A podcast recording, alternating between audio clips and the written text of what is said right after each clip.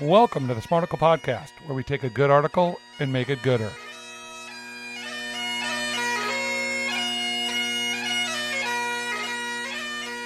Y'all, we're gonna have a good time today. We talk about accidents, accidents, accents on the Smarticle Podcast. Or podcast. accidents.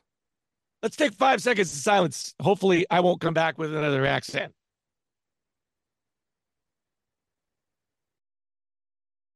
Okay, here's the headline: A brief history of the United States accents and dialects.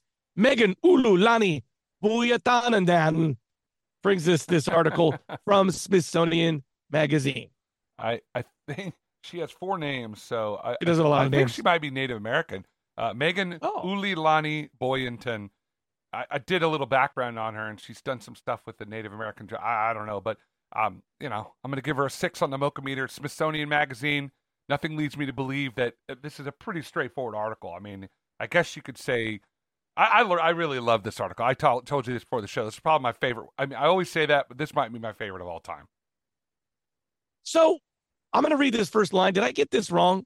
The United States may lack an official language. I thought English was the No, language. no, there's no f- official language of the United States. Wow, that's crazy. It's not in the Constitution. There's nothing that says we have to speak English. There are people that want it.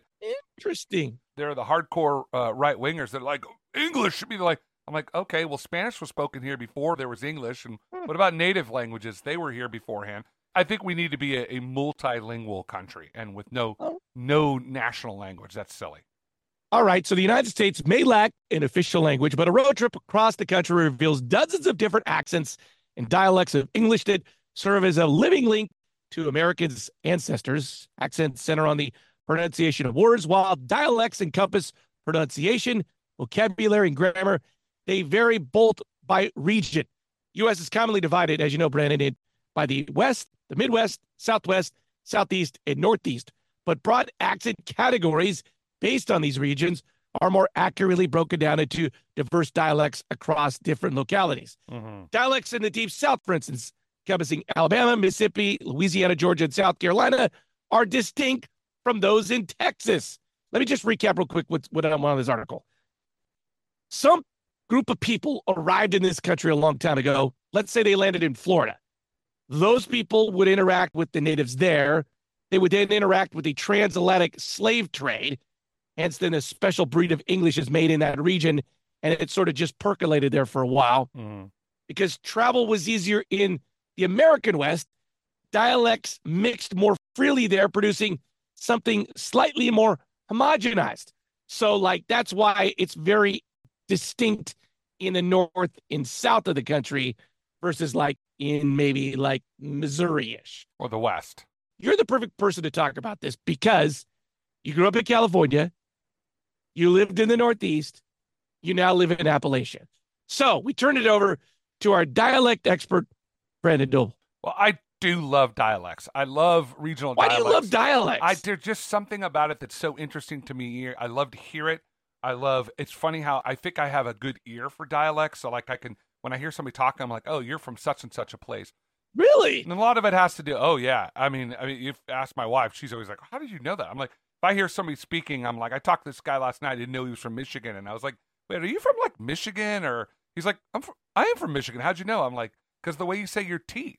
They have this really nasally thing where they they go, uh, we go to the mountains and we have buttons on our shirts. They don't pronounce their T's. By the way, I'm going to post this in the show notes, but there is a video in this article about this guy that's a linguist. It's from Wired magazine. It is unbelievable. I got I went rabbit hole, baby. It's like an hour about all the dialects and why they're. So if you're at all interested in this, this is amazing. They have different dial uh, linguistics uh, teachers on there. They talk about Gullah. Have you ever heard of Gullah? The Gullah language? Never. The Gullah No. language is a language that was is still spoken on the outer banks. Starts at basically Wilmington and goes to like north the north like Jacksonville, and it's these isolated pockets of basically former slaves who were on these very isolated islands that the slave owners didn't want to live on. So they kind of formed their own language called Gullah. It's like a Wow. It's like a it's a a, a Creole language. It's amazing. It's fully in America, dude. They're they're fully American, but they speak almost a totally different language. I remember reading about. Uh, I read this history of South Africa. I know you're gonna be like, what a weirdo. But what's Oh, fascinating, the most fascinating thing about it was when the Dutch first showed up, they got to South Africa in 1700. The Dutch settled there.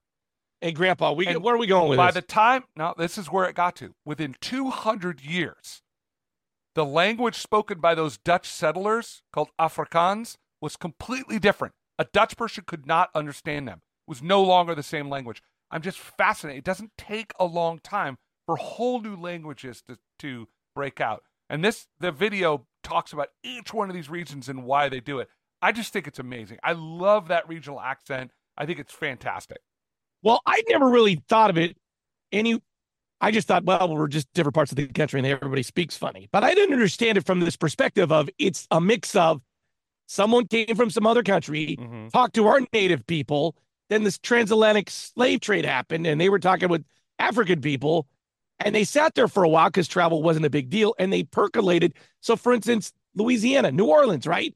Cajun people. totally different southern accent than people in the rest of the deep south because it's a mix of so many different people. By the way it's a Oh mix of, there's irish people settled in new orleans and french Ah. and slaves and so there's african language. When you look at the south a lot of people like everybody talks to me i was like absolutely not man. I live in appalachia Well- and there is a because appalachia was very isolated the the accent between an appalachian person and by the way there's a there's an appalachian white accent and there's an Appalachian black accent because Hmm. of just these. It, it's all about isolation. How isolated are you from other groups to form these languages? And they said he said about like there's not even really. I mean, we oftentimes say, oh, these regions because they have so much interconnectedness, they don't have an accent. I remember when I moved to Louisville, I expected everybody to have this southern accent. Absolutely not. You wouldn't even know that it was. It is very non. There's just no accent. You get outside of the city limits, half an hour, and people are like, "Oh, you you heading up there to Louisville this weekend?" Oh, you know, very southern. Talk like they got marbles in their mouth. But if you're in Louisville proper, there's you would not know somebody was not from New York or Why? San How, how is it in the middle of Kentucky and Louisville? because it's all about in in this article talks about it in this video really explains it because it's the it's the mixing of the languages right so when you're hearing a certain dialect you just speak that way so people are coming from all over to Louisville and it- it's got a huge urban population just like San Francisco just like you could fly into Louisville tomorrow and honestly they would not know you were not from Louisville they you Hmm. just don't hear the accents as deeply but if you drive an hour south into uh, you know into Bardstown, Kentucky. uh, It's just a different uh, it's a different dialect and I love that. I think it's amazing. I love these dialects. I love that when they talked about and and the linguists talk about like the way we move our mouth and the way our tongue hits and it's just crazy. It's fascinating. you know, once again, we feel like we're a little bit unique about this. It is pretty cool when you think about all the different dialects and the, everything, all the different types of people in America. That's great. But there's all sorts of British accents as well. It's not that there's not one British. There's Cockney and there's you know Scottish. There's like a thousand different dialects. Yeah, but there's an island. There's an island out in North Carolina. By the way, he said that North Carolina is the most dialectically diverse state in America Wow. because of all the different places. that- I don't even know. It was fascinating. Would I had no idea about that. this. But if you go to the Outer Banks, apparently there's an island that was completely cut off. That even British people that show up there think that they're from England because they have this really distinctive accent that sounds British. So a lot of it has, has to do. And by the way, if you go to England, you know that there's accents all over that country Yeah. that are Yeah. unique because you know people in Birmingham speak differently than people that are you know in the South. And by the way, he also addresses this video about the hard R. Apparently, everybody in England spoke with a hard R, car, right? But now in England, the posh accent is you don't you don't Ah. hit. They, they there's a, it's called Ronic, R, heavy R's. Um, and in certain parts of America, people have a, especially in the South, the hard R is spoken. They he call it the pine, uh, the pine crescent or something. That these people speak with this hard R. I'm like, wow, that's really fascinating. The California Valley Girl accent had to do with the mix of Oh. Spanish and English. Okay, we're gonna get to that in a second. Okay, all right. But is this all because you're a Bible believing man, Brandon? Oh yeah, Tried to build the Tower of Babel and God smite us. And we had different languages. Is yes. this It's all God. It's all God. Yeah. Okay. So that was my the million dollar question is I'm from California. I've resided here most of my life. We don't have an accent in Calif- California, right? Most people. Yeah, you do. Totally. No, we don't. Yes, you That's do. ridiculous. Absolutely. Ridiculous. If you you obviously didn't read the article or watch the video, absolutely have an, a, an accent that is very distinct. I remember when I went to Italy to study Italian, and I met this German girl, and she's like, "You speak like you have marbles in your mouth. You speak like you have mashed potatoes in your mouth." And I was, and that's a California. We we run our words together. We do Hmm, these certain things that you're not even aware of because you're totally used to hearing this, so you're not breaking apart. So, for instance, if you talk to a Latino family that speak, everybody in California knows there's a certain dialect that Latino Californians speak with. That's Yeah. it's hard to explain it to them, Yeah. but you all know it's like, oh yeah, that guy's family speaks Spanish at home, or they're like second, third generation removed. Plenty of, of Latino Californians Okay. don't speak with an accent. Bad example. There's no way someone speaks with an Arizonan accent. Sure, absolutely. No way. They like I get the California thing. There's a lot of Latinos here. There's no Arizona accent. There's tons of Latinos in, in Arizona, idiot. What's wrong with you? Okay, Idaho, Yes. Washington. Yes. Every place has its own distinct accent. You just they may you're not be as talking. they may not be as heavily pronounced as say the Northeast, like Boston accents or deep South accents. They may not be pronounced to our ear, but absolutely they have a, a thing. I took this stupid online test years ago. It was one of these things going around Facebook. It was like, "Do you know? Are, are where are you from?" And I took it, and it was like you answered a I don't know forty questions about like words that you said, like is it kitty corner or catty corner or whatever. So I answered the questions, and I mm-hmm. thought to myself, and I'd gone been gone from my hometown of Cloverdale, California, for years upon years. But I thought, how would I have said it if I was back in Cloverdale? And I kid you not, dude. I took this test and it said you're either from Santa Rosa, California, right by Yeah. Or Modesto. I was like, holy cow! Based on the, the the answers I gave, they were able to identify. Another friend took it who grew up on the East Coast, and they got it to within like hundred miles of where she was from. I was like, that is fascinating. If anybody ever claimed that I was from Modesto, I would jump out of the will- building from wherever I was. I'm just going to go on record and say this. My favorite American accent Mm. or the United States accent is Minnesota. I love the TV show Fargo. I just, it's such, it's, it's, it's so simple and just, it's, Oh, Endearing sure, you and betcha. lovely. Yeah, that Oh. whole yeah, ah, sure. You bring the hot dish over to the very- party. but it's very similar to Wisconsin. Like Minnesota and Wisconsin, They're right next to each other, idiot. I know they were settled that. by the same groups of people. I know that. By the way, this article says that it's not about ge- it's not about political boundaries. It's usually geographic boundaries. So like mountain ranges, hmm. rivers, things like that are what create this.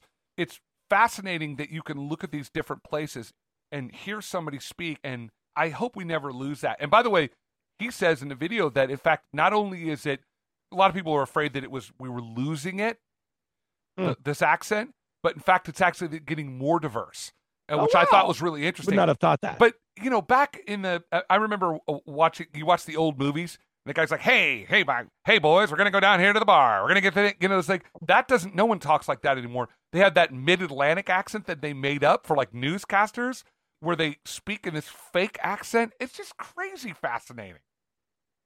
wow, I knew this was going to pique your interest. Oh, I I knew. I mean, I just. I missed In my the calling. region- I should have been a linguist. I love it.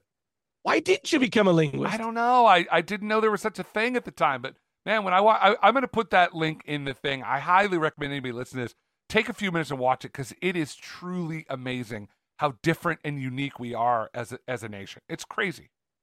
Which I think makes us cooler and funner than we oftentimes More think we are. More fun. All right, Brandon. Thank you for playing a linguist on the Smarticle podcast today. Hello. Fancy seeing you here. Orange juice? Certainly.